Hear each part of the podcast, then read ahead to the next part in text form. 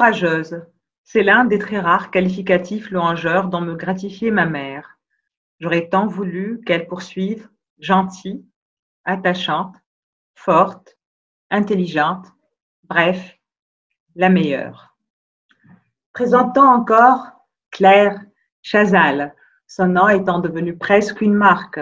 Pendant 24 ans, Claire Chazal va être l'incarnation du JT de TF1 qu'elle présentait les week-ends, poste dont elle va être brutalement remerciée en 2015. Ses adieux au public, où elle dira euh, les liens tissés, où elle dira son immense tristesse, vont être regardés par 10 millions de téléspectateurs. Tout au long de sa carrière, Claire Chazal a interviewé les plus grands de ce monde. Claire Chazal est aussi écrivain, elle a quatre livres à son actif. Le dernier livre intitulé Puisque tout passe et dont la citation du début est tirée est paru en 2018. Bonjour Claire Chazal, ravie de vous avoir dans notre Lucar. Merci, bonjour Maya. Bonjour. Alors Claire Chazal, votre mère ne voyait que votre courage, alors que vous vouliez tant qu'elle voit autre chose, qu'elle voit vos autres qualités, que vous étiez la meilleure.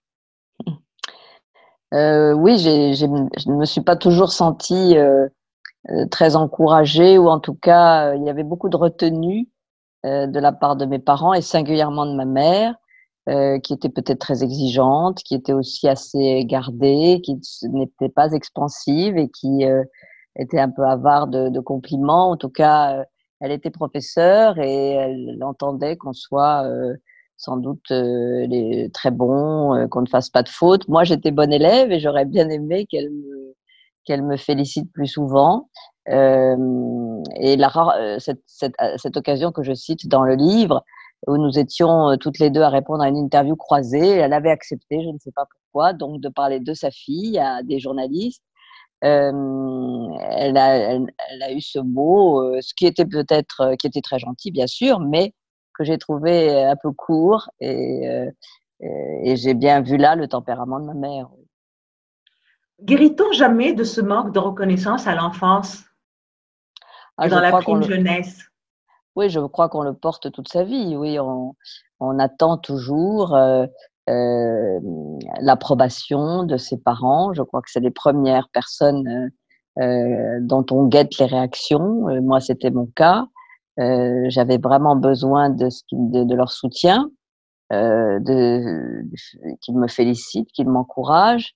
Alors, ils m'ont encouragé à leur façon parce qu'ils ont été très attentifs à ce que j'ai été. D'ailleurs, ils ont été très attentifs à leurs enfants. Mais ces générations-là ne s'exprimaient pas beaucoup. Donc, les mots d'amour, les mots euh, euh, étaient rares, euh, peut-être même les gestes aussi. Et ça, ça vous marque évidemment euh, toute une vie cette approbation-là, on la recherche euh, au fond tout le temps.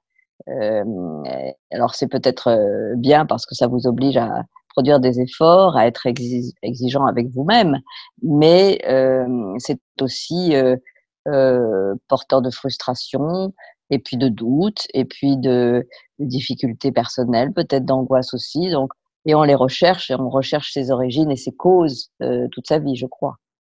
Mais ce qui est paradoxal, Claire Chazal, c'est que votre immense succès, l'immense succès que vous aviez eu, que vous avez encore, mais que vous aviez eu pendant 24 ans en présentant le JT, ne vous a pas tant donné d'éléments de résilience? En tout cas, euh, bien sûr que ça m'a encouragée, bien sûr que j'ai euh, été très touchée par euh, euh, cette fidélité des téléspectateurs, cette, ce nombre impressionnant de téléspectateurs euh, et leur fidélité jusqu'au bout et pendant de longues années, c'est vrai. Euh, mais je, je, crois que le, euh, j'ai, plutôt un tempérament de quelqu'un qui doute, qui se sent peut-être pas totalement légitime ou en tout cas jamais complètement légitime, qui recherche encore une fois euh, cette approbation-là des parents, des, des grands anciens, des, euh, des, des, des, confrères et consoeurs. Euh, et donc, évidemment, j'ai gardé euh, tout au long de ces années de journaux et encore aujourd'hui euh, des hésitations sur moi-même et, euh, bien sûr que ça m'a toujours touchée, mais je suis moi-même euh, dans une forme de doute. J'étais d'ailleurs très touchée par l'accueil fait au, livre parce que ce livre qui est un livre de, de confession, c'est peut-être pas tout à fait le terme, mais qui est un livre personnel. Qui, il y a un très beau livre. C'est gentil de, de, de le dire. En tout cas, c'est un livre, en tout cas sincère, euh, qui est effectivement sorti en 2018. Et euh, j'ai été incroyablement euh, euh, surprise par l'accueil fait à ce livre, euh, qui n'a pratiquement pas eu de fausses notes ou d'ombre, ni d'ailleurs chez les critiques, ni chez les lecteurs ou lectrices. Euh, et je, je, je, je n'en revenais pas parce que j'ai quand même eu l'habitude dans ma vie de journaliste à TF1 notamment d'être d'être d'être critiquée, d'être euh, regardée comme celle qui peut-être peut représentait euh, le, le, grand capital, une une, entre, une, télévision grand public. Euh, et le fait d'être récompensé comme ça par l'intermédiaire d'un livre, de, quelque chose qui est écrit, ça m'a ça m'a énormément touché. Alors peut-être que le départ, comme vous le disiez, un peu brutal de TF1 m'a acquis des sympathies, des sympathies nouvelles, des euh, peut-être, euh, je veux bien le croire, euh, mais en tout cas ça m'a ça m'a beaucoup réconforté.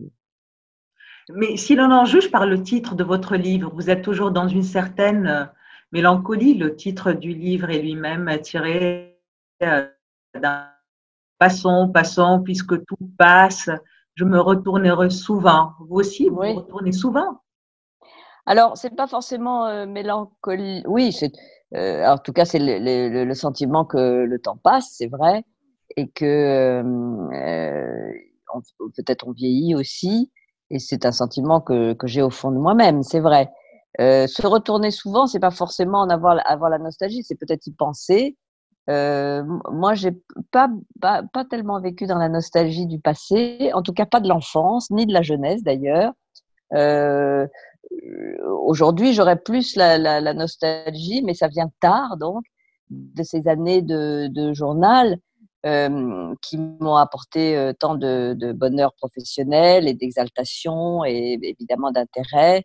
Et singulièrement pendant cette crise de, du, euh, du, du, coronavirus et cette pandémie qui touche tout le monde, je me sens euh, assez inutile, je me sens frustrée. Bon, évidemment, il y a des gens beaucoup plus malheureux que moi, c'est vrai, évidemment, mais je me sens quand même un peu frustrée de ne pas participer à l'émotion collective et de ne pas apporter ma, ma petite pierre à cette, à cette peur et à, cette, à ce qui occupe euh, notre société et nos esprits. Et je l'ai beaucoup fait dans, lors d'événements euh, tragiques aussi souvent, qui faisaient appel à, l'émotion d'une toute une société. C'était des actes de terrorisme, c'était des catastrophes naturelles, c'était euh, et j'avais au moins le sentiment de participer à la vie collective. Là, je me sens un peu exclue. Mais à part ça, je je suis pas tellement dans la nostalgie. Je j'ai beaucoup vécu en regardant devant moi, en regardant euh, le futur, euh, Aujourd'hui, je dirais que je vis plus au jour le jour. Je vis en, dire, en essayant de profiter du moment, de l'instant. Mais vous dites quelque chose de, de, déroutant quand ça vient de vous, Claire Chazal, la star. Vous dites que vous êtes dans une un perpétuel sentiment d'illégitimité. Vous venez d'en parler là.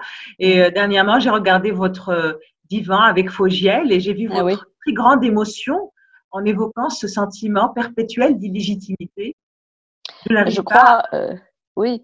Euh, alors c'est vrai que ce moment de, de l'émission de Marc Olivier, euh, nous l'avions enregistré au mois de mai ou juin 2015. et là, sans doute, me, me sentais-je assez fragile.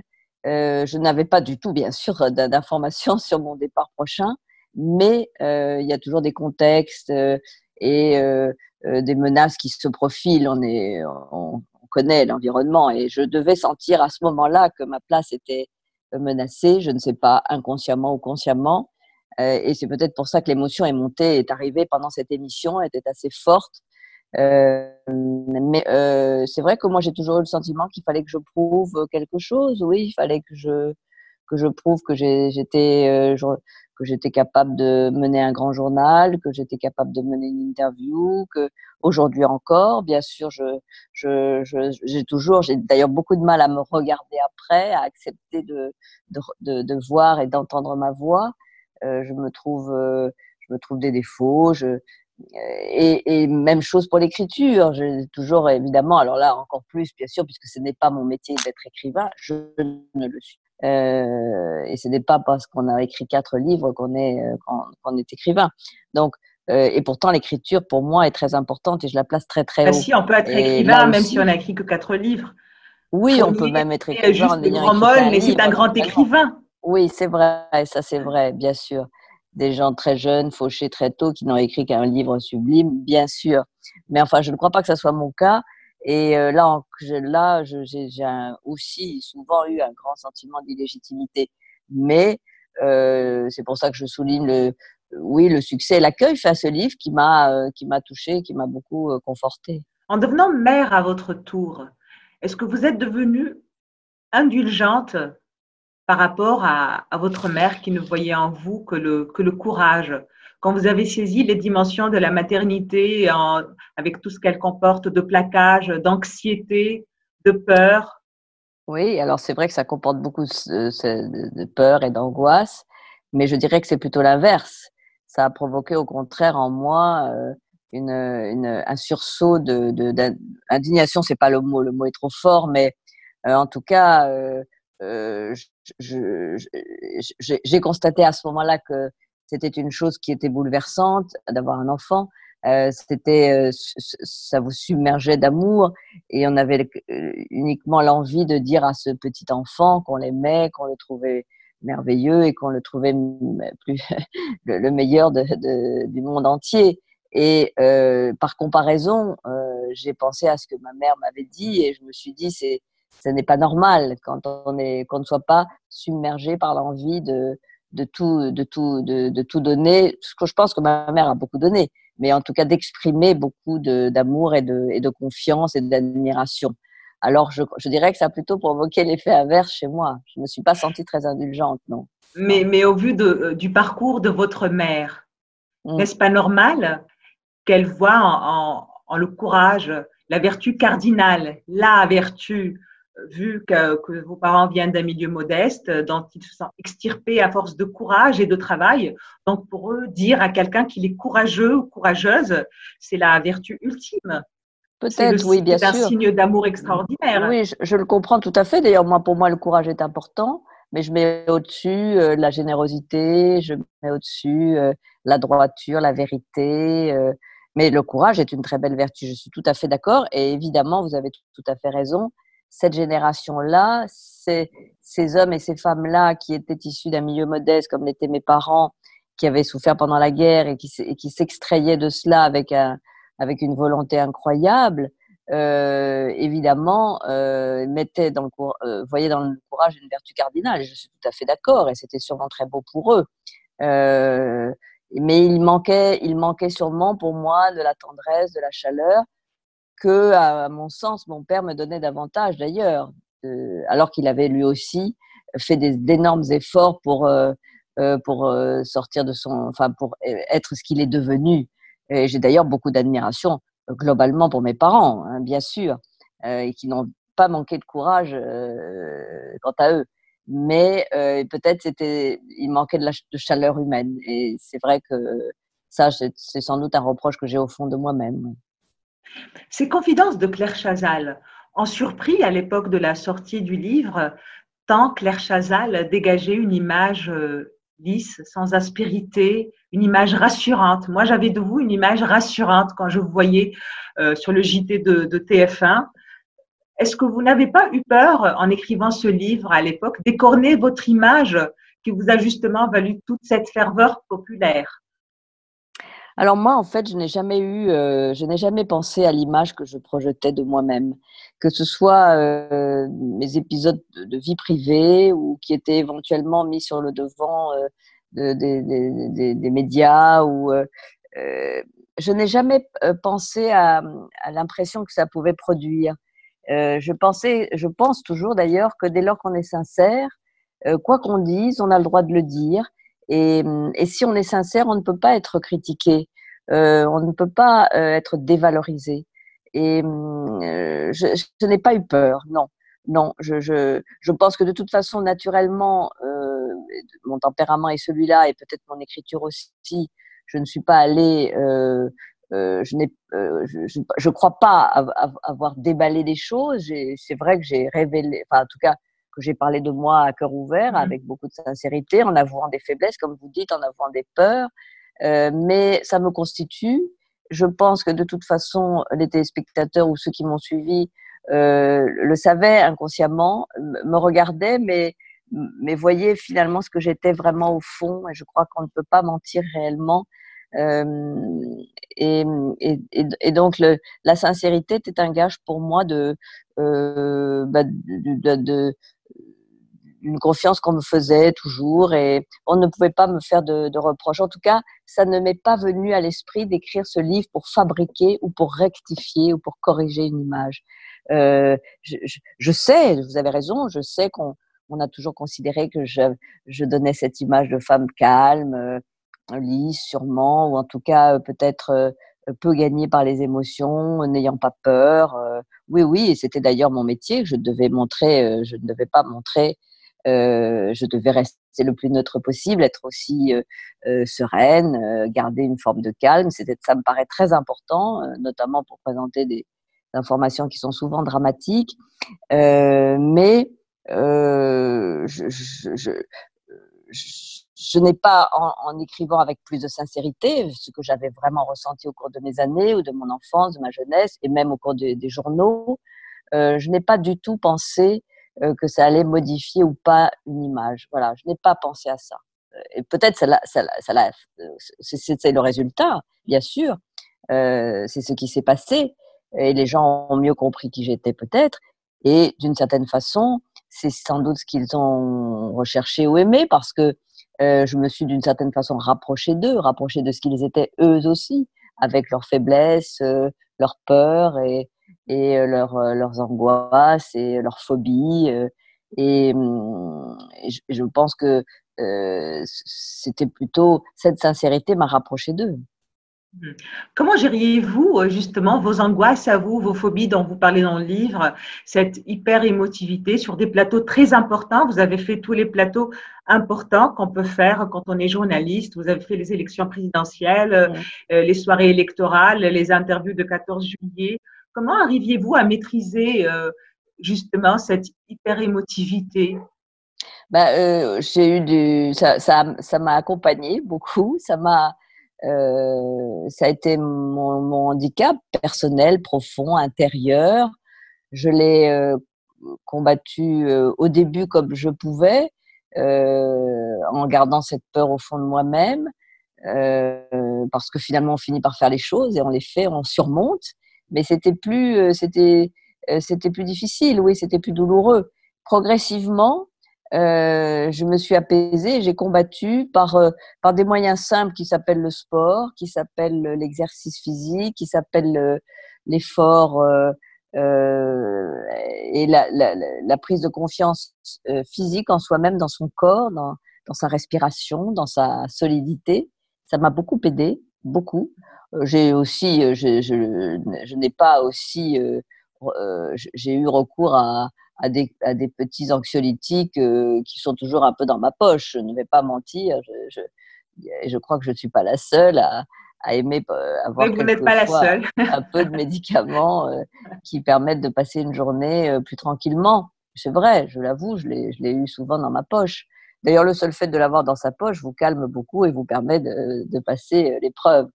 Mais le sport et singulièrement la danse, puisque c'est ce que je pratique depuis longtemps, avec plaisir, c'est pas du tout une contrainte, c'est vraiment un moment à moi euh, qui est très important. Ça m'a beaucoup beaucoup aidé, énormément. Je conseille ça d'ailleurs pour tout, pour les pour la prévention des maladies, pour l'équilibre personnel, pour euh, voilà.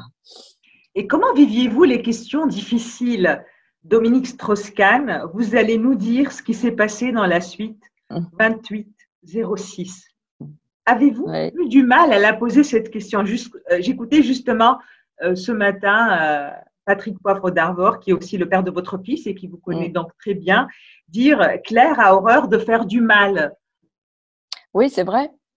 en tout cas, je ne pouvais pas aborder les interviews en pensant que je, enfin, je, n'ai jamais cherché et j'étais incapable d'ailleurs d'aborder un invité en essayant de le déstabiliser. Ça ne, peut pas exister chez moi. Je ne sais pas le faire.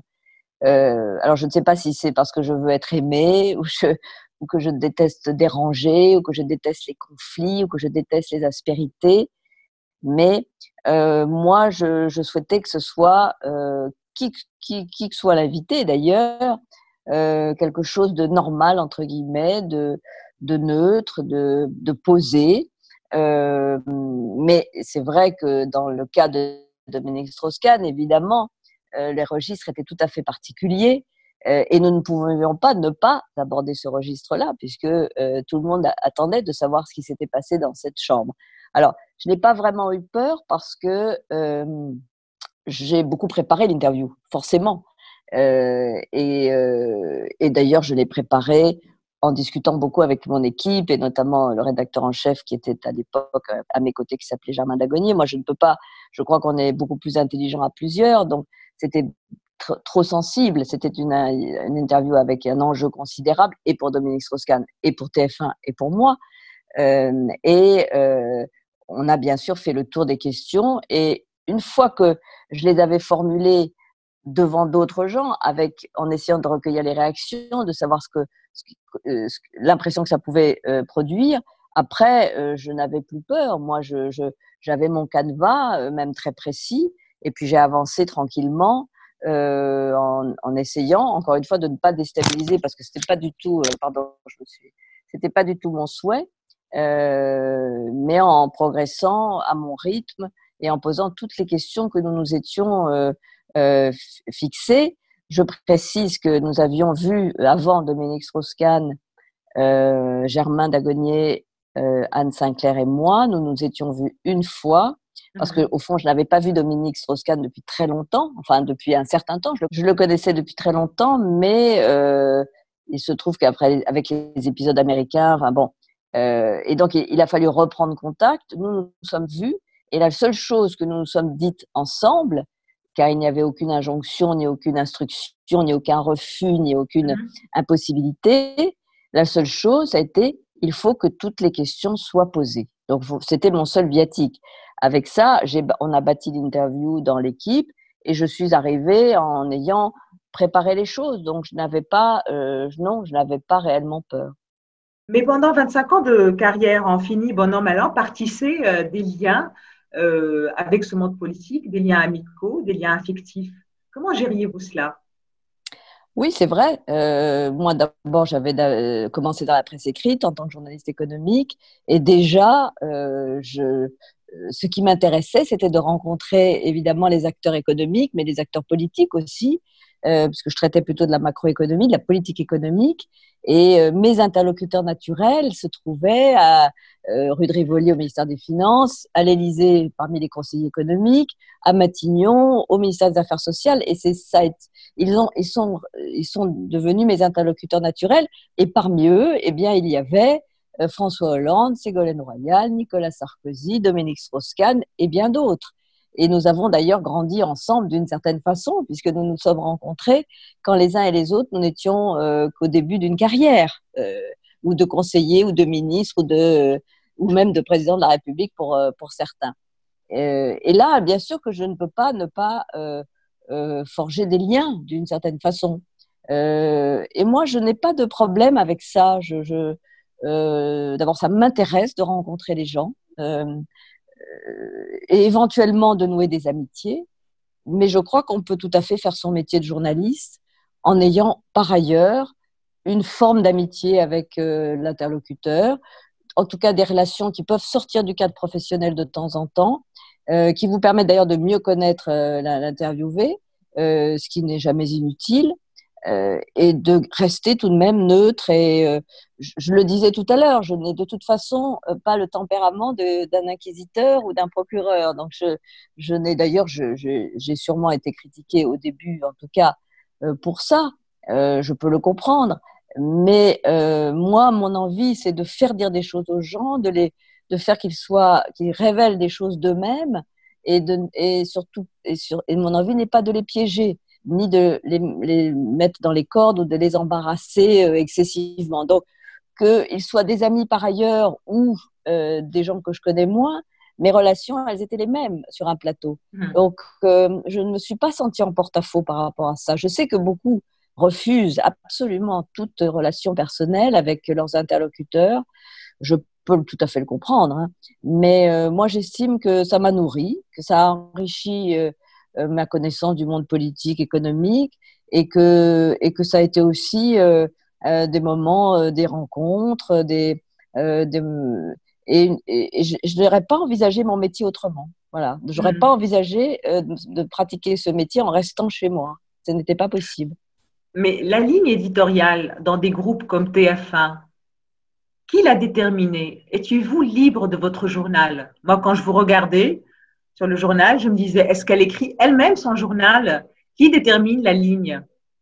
Alors déjà, j'écrivais moi-même mon journal absolument. Euh, nous, étions deux rédacteurs, nous, avons toujours été deux rédacteurs en chef pour faire ce journal. Euh, et en 25 ans, j'en ai eu plusieurs à mes côtés. Euh, c'est tout à fait normal parce que les rôles se partagent et à partir d'une certaine heure, quand approche le 20 heures, vers 18 heures par exemple, il faut quelqu'un pour visionner les sujets et quelqu'un pour écrire. et, donc, nous avions des tâches complémentaires.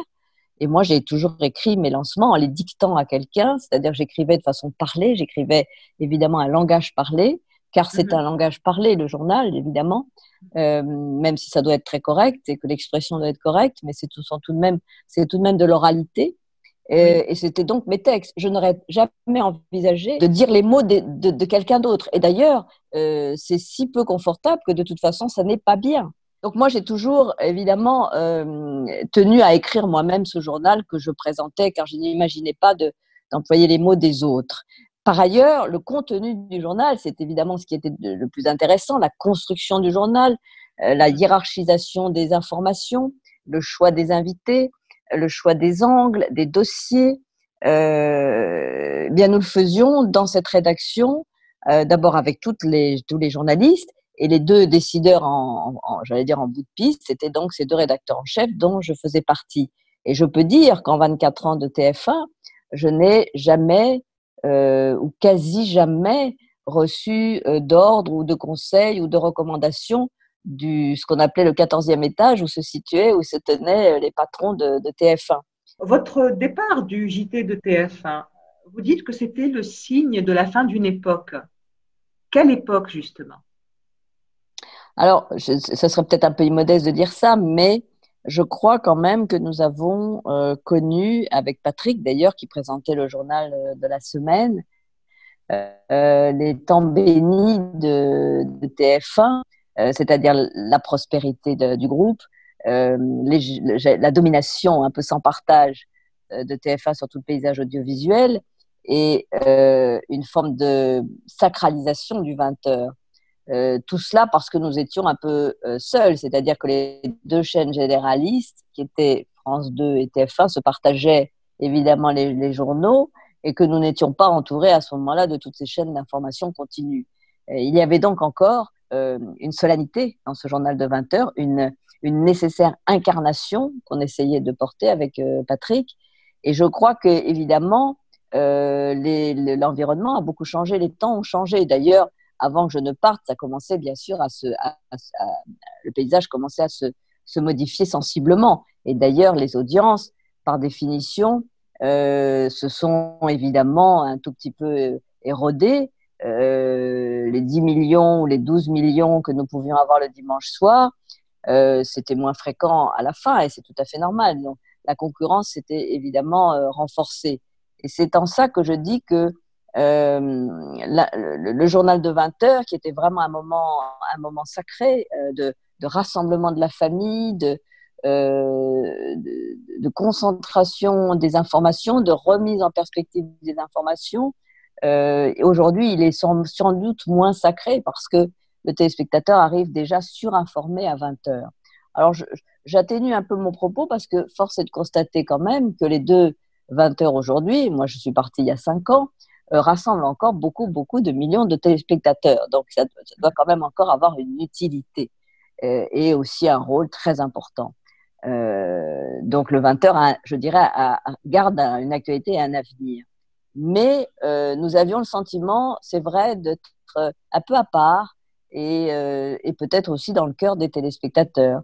Euh, peut-être aujourd'hui, y a-t-il plus de dépersonnalisation ou de ou de ou de euh, où, les, les, présentateurs sont-ils un peu un peu plus interchangeables, tout simplement parce qu'ils sont plus nombreux. Euh, nous étions très peu, nous étions rares à nous partager ce, rôle. voilà pourquoi je dis que ça a changé. Mais est-ce que vous êtes pour des JT incarnés ah, Moi, je suis tout à fait pour des journaux incarnés. Moi-même, en tant que téléspectatrice, j'aime avoir un regard, j'aime avoir une intonation, j'aime avoir une voix. Euh, euh, je, je, trouve par exemple que la jeune, la jeune, femme qui m'a succédé à TF1, Anne-Claire Coudray, se, fait remarquablement ce qu'elle fait parce que, et notamment en ce moment, et je le dis, euh, parce qu'elle apporte de la douceur et une forme de fermeté et de sérénité dont on a beaucoup besoin dans, ces crises. C'est-à-dire rien n'est exagéré, c'est sérieux, mais c'est en même temps assez souriant.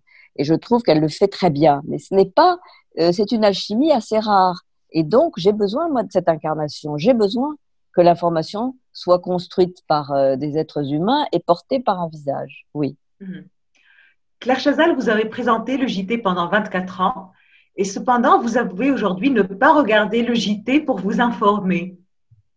Pas tellement, c'est vrai. Alors là, je fais une exception un petit peu pour, le, pour la crise que nous vivons.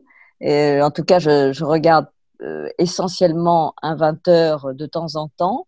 Euh, mais c'est vrai que j'ai beaucoup moins, je me suis beaucoup moins informée avec les journaux télévisés.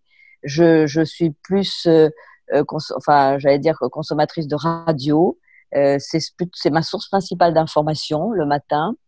Et, et après, j'abandonne un peu dans la journée. Je ne me, sens pas dans, dans un appétit frénétique d'informations permanentes, pas du tout. Euh, j'ai besoin d'avoir quelques repères dans la journée, la lecture du monde l'après-midi et euh, une bonne tranche d'informations le matin. Voilà comment je m'informe. Claire Chazal, cinq ans après euh, l'arrêt de votre présentation du JT, j'ai l'impression que la, que la cicatrisation n'est pas faite. Blessure narcissique? Elle, pas, Non, elle n'est pas complètement faite, c'est vrai et euh, elle est d'autant, elle se rouvre un peu au moment d'événements euh, collectifs et, importants.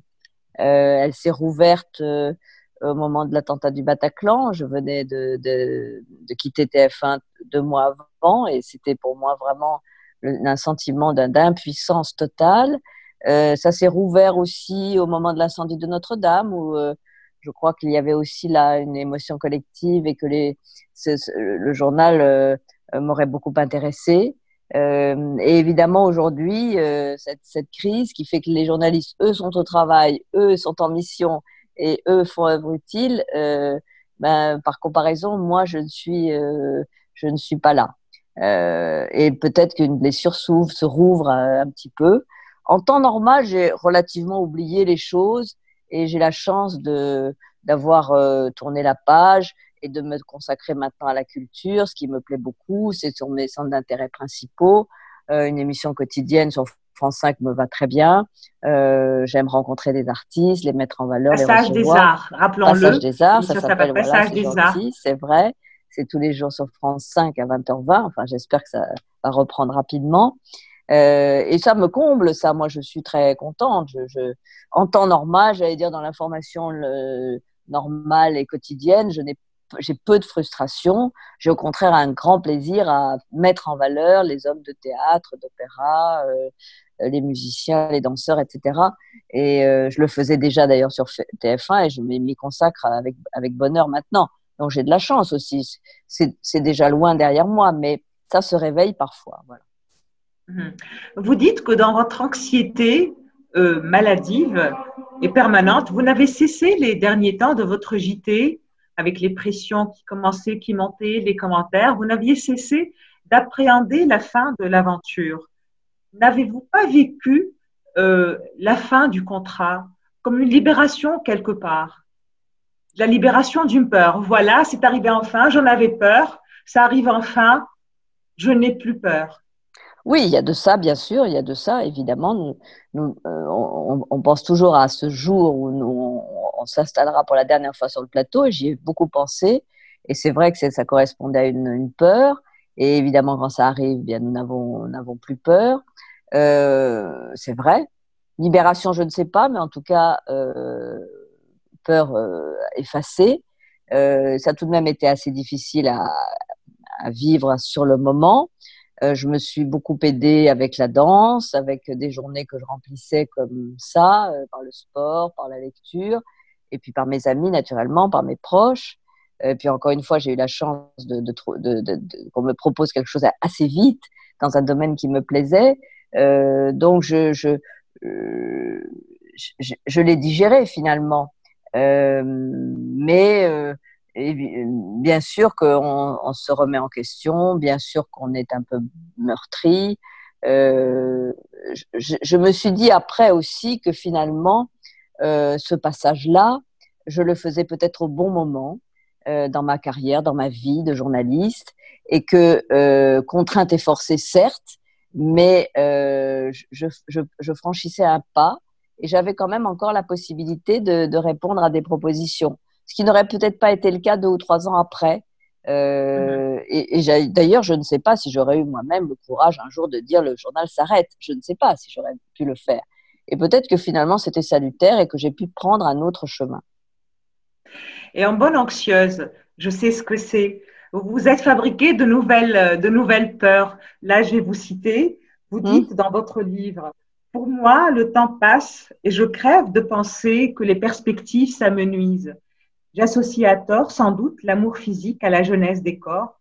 Me voilà donc forcément perdante. Moi, à vous voir euh, si belle, si lumineuse, j'ai du mal à, à, vous voir euh, forcément perdante. Ah bah, on, est forcément, ah, on est forcément perdant parce que le, le, le futur, euh, euh, la projection dans le futur euh, s'accompagne sans doute d'un flétrissement du corps, de la peau, de la, fraîcheur. Euh, ça, je le sais, même si on lutte, c'est vrai, et que parfois, d'ailleurs, on a plus de, possibilités de lutter que d'autres, et j'ai sûrement beaucoup de chance de ce point de vue-là. D'abord, j'ai les moyens de m'entretenir. J'aime le sport, donc c'est évidemment un plus. Euh, mais euh, l'horizon se rétrécit. Oui, l'horizon se rétrécit. Et j'en ai vraiment en ce moment surtout de, avec ce sentiment d'être un peu mis à l'écart. On est tous mis à l'écart, hein, bien sûr, mais, mais euh, si, je, si euh, en d'autres temps, euh, je ne l'aurais pas été puisque j'aurais été euh, sur un plateau de télévision à faire un journal. Et c'est là aussi qu'on se sent, on sent que le temps passe et que et que les perspectives s'amenuisent. Oui, c'est vrai, les perspectives s'amenuisent. Le, le, la force de séduction s'amenuise. Le, le, le, désir aussi. le, le rapport au corps est plus compliqué. Oui, ça, on ne peut pas ne pas le, constater.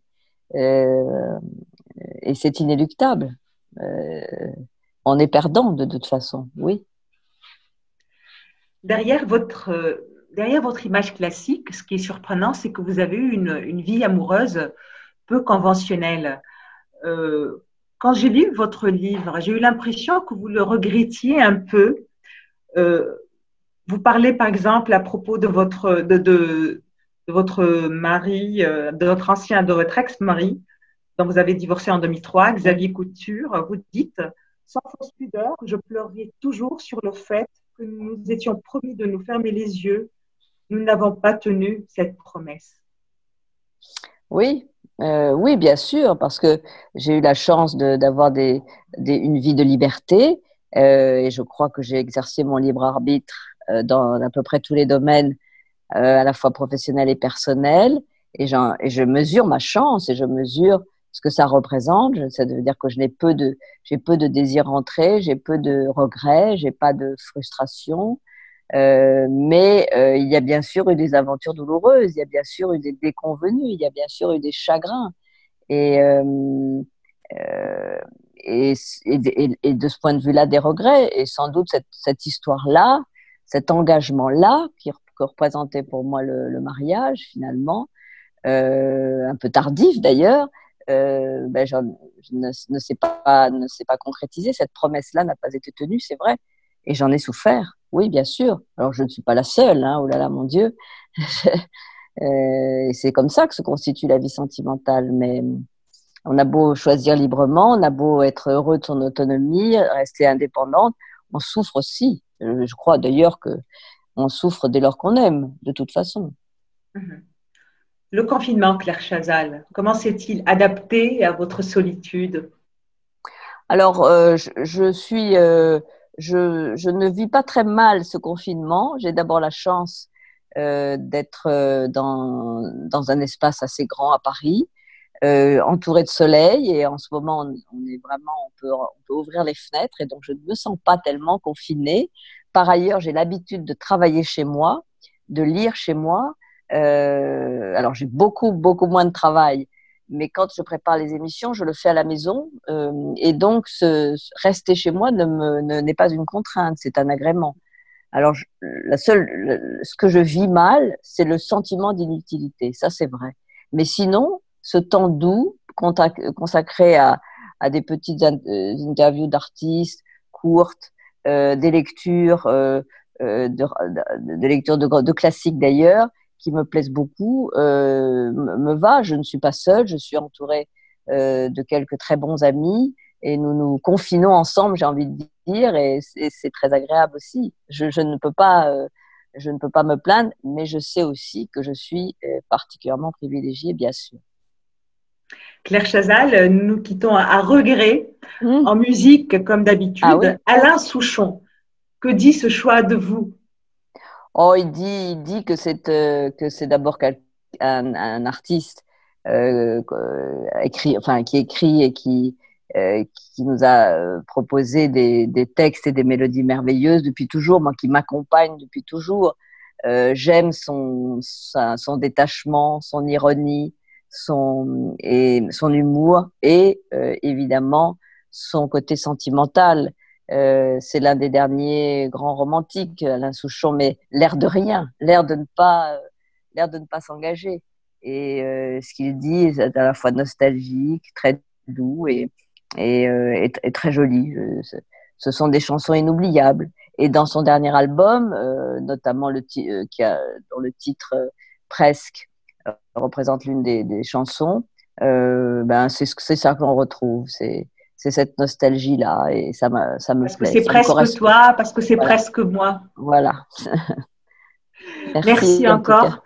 merci encore Claire Chazal de nous avoir déconfinés euh, si intelligemment et si sincèrement.